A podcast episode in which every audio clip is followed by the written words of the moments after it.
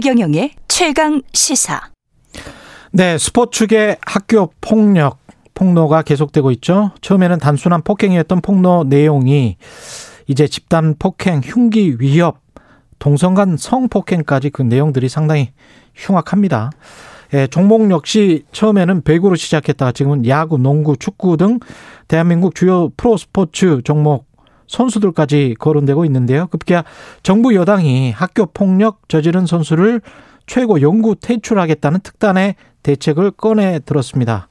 그런데 체육계 시스템 자체를 개선하지 않고 문제가 해결될까 그런 생각도 들고요. 스포츠 평론가시죠? 성공회대 문화대학원 정윤수 교수와 이야기 나눠보겠습니다. 안녕하십니까?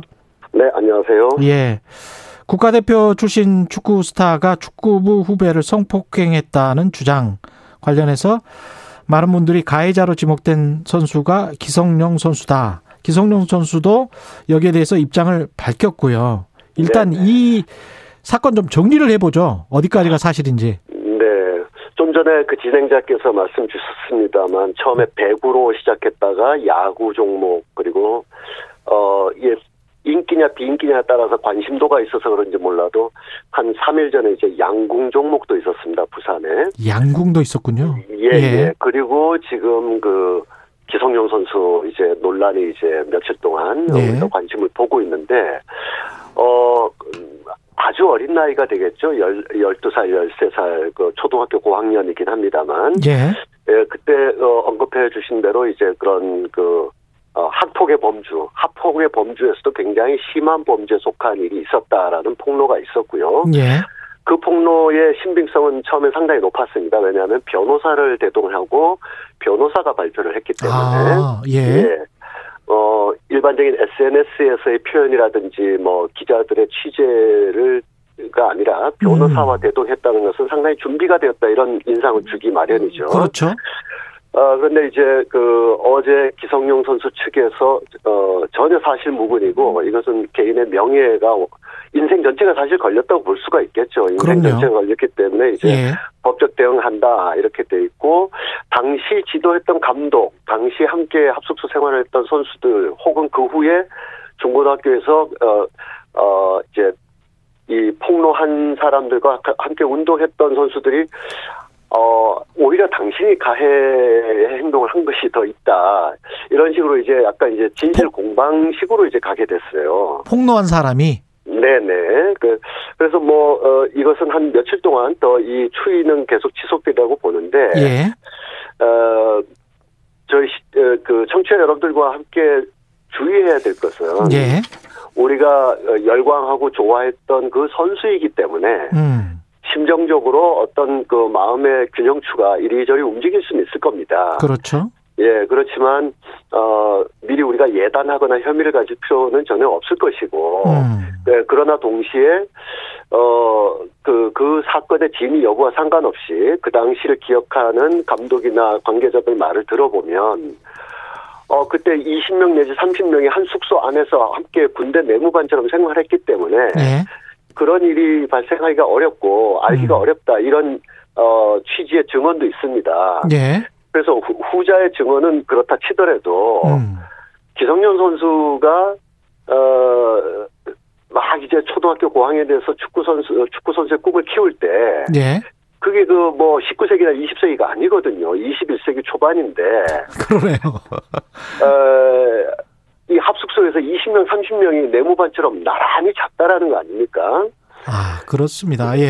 그러니까 그 자체가, 음. 그 자체가 거기서 어떤, 어, 물리적인 폭행이나 그 조금, 어, 흉악한 일이 있고 없고에 대한 어떤 막 이렇게, 어, 엽기적인 관심이랄까요? 네. 아니면, 와, 이건 뭐냐? 왜, 어린 선수들이 왜 그렇게까지 그랬어? 라고 어떤 일이 있었는데? 라고 이제 사건 중심적인 관심도 있을 수밖에 없지만, 더 중요한 건 아니 초등학교 아이들이 20명, 30명씩 그렇게 그렇게 내무반 같은 생활을 해야 그 축구의 꿈이 이루어지는가? 자, 근데 더 중요한 건 예. 그게 지금도 그렇지 않을까? 이런 그러니까요. 어, 우리가 이 어, 그런 궁금증, 그런 음. 좀더 시스템적인 궁금증을 계속 던져야 되, 는 것이고 음. 아무래도 기성용 선수가 가지고 있는 스타성과 기성용 선수가 성장하는 과정 속에서 한국 축구의 어떤 유소년 시스템이 다 작동했기 때문에 그 사건을 어떻게 어, 보느냐에 따라서 한국 축구 전반 또는 한국 스포츠 전반을 살피는 일이 되겠습니다만 아, 문제의 초점은 사건 그 자체가 어디까지 해부학적으로 어디를 어떻게 때렸대더라 뭐 이런 측면으로 호기심적으로 이게 기사나 이게 관심이 가기보다는 예. 지금도 많은 아이들이 그렇게 생활할 수도 있겠구나. 지금 어 정확한 통계는 아닙니다만 한 4만 5천여 명 정도의 중고등학교 학생들이 있고요. 학생 선수들이 있고 네. 그중에 25%한 만여 명이 현재 합숙소 생활을 하고 있습니다. 과거에 합숙소의 문제가 너무 많아가지고 그 음. 이름을 기숙사라고 바꿨는데 예. 이름이 바뀐 거지 시설이 바뀐 거는 좀 드물거든요. 예. 어, 이 만여 명의 그, 어, 중고등학교 학생들이 기숙사 생활을 하고 있는데, 어, 2019년 국가인권위원회의 실태조사에 의하면, 뭐, 그 시골 소읍의 뭐 빌라 같은 곳에, 빌라에 뭐 2, 3층에 뭐 방이 네. 한 3칸, 2칸 있잖아요? 그렇죠. 여, 여기 15명씩 생활하고 그렇습니다. 지금도 음. 그러한 상황이고, 예. 그것이 단지 생활 여건에 취약한 뿐만 아니라 거기서 최소 다섯 명 이상 생활하면 위계 질서가 생기게 되고요. 그러네요.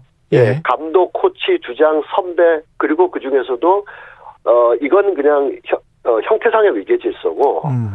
누가 스타 플레이인가 뭐 어, 어린 선수들이긴 합니다만 그렇죠. 어느 어느 선수가 진짜 잘하냐에 의해서 그 선수 중심으로 이제 상급 학교 진학이 막 그 이루어지는 그런 구조이기 때문에 예. 이런 구조 자체에 우선 더 관심이 가야 된다 이렇게 말씀드리고 싶습니다. 잠은 집에서 자야 될 것 같은데. 외국 그, 그- 네, 예. 인권위원회 조사관이 어 제가 개인적으로 들은 얘기인데요. 예. 실태 조사를 나갔어요. 경기도 어느 지역인데. 음. 그래서 뭐 빨래를 어떻게 하는지 하루 생활을 어떻게 하는지 후 우리가 이렇게 누가 누구를 때리지 않는다 하더라도 시간의 통제, 공간의 압력, 아주 그 조밀조밀한 인간관계 심리적인 압박 이런 것이 다 사실은 중고등학교 때 굳이 미리 체험할 일은 아닌데 예.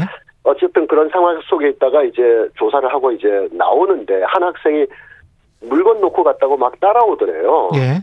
그래서 뭐 놓고 간 물건 없는데 하고 이렇게 막 했더니 그 친구가 막 와서 집에 가고 싶다고 아. 작은 소리로 말하대요. 작은 아. 소리로. 예. 예, 여럿이 있을 때는 말을 못 하니까 음. 저 선생님 물건 놓고 가셨어요 하고 막 뛰어와서 저 집에 가고 싶어요라고 음. 말을 하는 게 2019년에서 20년의 한국 스포츠의 한 단면이라는 거죠. 근데 이거를 어떻게 그러면 고쳐야 될지 며칠 전에 이제 문화체육부 황희 장관은 학교 폭력 정도에 따라서 연구 퇴출하겠다. 뭐 네. 이렇게 대책을 내놨는데 이게 지금 대책이 될 수 있습니까? 네, 신임 장관께서 상황을 잘 모르시는 게 있는 것 같아요. 예. 네, 그리고 어, 장관 이전의 경력 속에서 스포츠의 복잡한 구조에 대한 그런 관심을 어, 가졌던 이력이 좀 어, 두텁지 않다 보니까 예. 아무래도 이제 좀 그 판단이 표면적이라고 생각이 드는데 예. 이런 이런 일이 벌어지면 그 지도자나 감독이나 관계자들이 고참 선수나 주장들 혹은 몇몇 선수들의 인성 교육부터 하겠다 이런 말들이 나와요. 예. 그 다음에 아까 말씀하신 그런 조치들이 협회 음. 또는 문체부 차원에서도 나오게 되고, 예. 근데 이 이런 모든 발표나 또 교육을 시키겠다, 음. 또뭐 정기적으로 가가지고 실태조사를 하겠다 했을 때 예.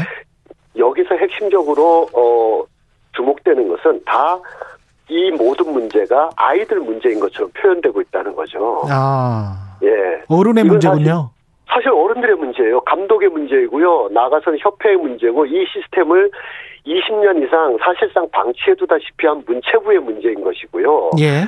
어, 여전히 이러한 것이 나올 때마다, 어, 무슨 체육인들이 뭐 범죄 집단이냐 그러면서 이, 지- 이 문제를 근본적으로 해결하는 것을 부정해왔던, 어, 대한체육회 일부 의견 그룹들이 이것을 음. 전진적으로 해, 해결해 나가는 것을 계속 어, 어떤 면에서 막아왔다라고. 생각이 듭니다. 왜냐하면 이게 그 2000년대 초반에 어, 천안의 어느 초등학교 합숙소에서 불이 나가지고 네. 아주 꼬마 아이들이 죽은 적이 있어요. 음. 너무 슬프게도. 그리고 2007년, 8년에 그리고 또 2015년에 그리고 최근에는 예. 어, 고 최숙현 선수 죽음에 이르기까지 1년에 15년 이상의 과정에서 모든 문제가 어, 합숙소나 심지어는 진천 선수촌을 기반으로 벌어졌단 말이죠. 그러면 이 구조에 대해서 구조 시스템을 고쳐야 된다. 왜, 예, 왜 이런 그 어, 이런 것을 해야만 성적이 나오고 성적이 나오려면 이렇게 모여 있어야 되고 하는 거. 그래서 저는 어, 단적으로 말씀을 드리면 짧게 말씀을 드리면 예. 이런 끔찍한 일이 없더라도 이런 끔찍한 비극이 발생하지 않는다 하더라도 현재 한국 축구의 아, 한국 스포츠의 전반적인 성장 과정이나 음. 아, 전반적인 시스템은 음. 20세기 중엽에 형성된 겁니다. 예. 말씀을 20 예. 예, 21세기, 마무리해 주셔야 됩니다. 예. 예, 예. 21세기 중엽으로 가고 있기 때문에 음. 이런 문제가 없더라도 시스템을 고쳐야 되는데 이런 문제를 끌어안고 또 시스템을 안 고치니 이게 더 문제다 이렇게 생각을 하게 됩니다. 시스템을 고쳐라. 오늘 말씀 감사하고요. 성공회대 문화대학원 정윤수 교수였습니다. 고맙습니다. 네, 고맙습니다.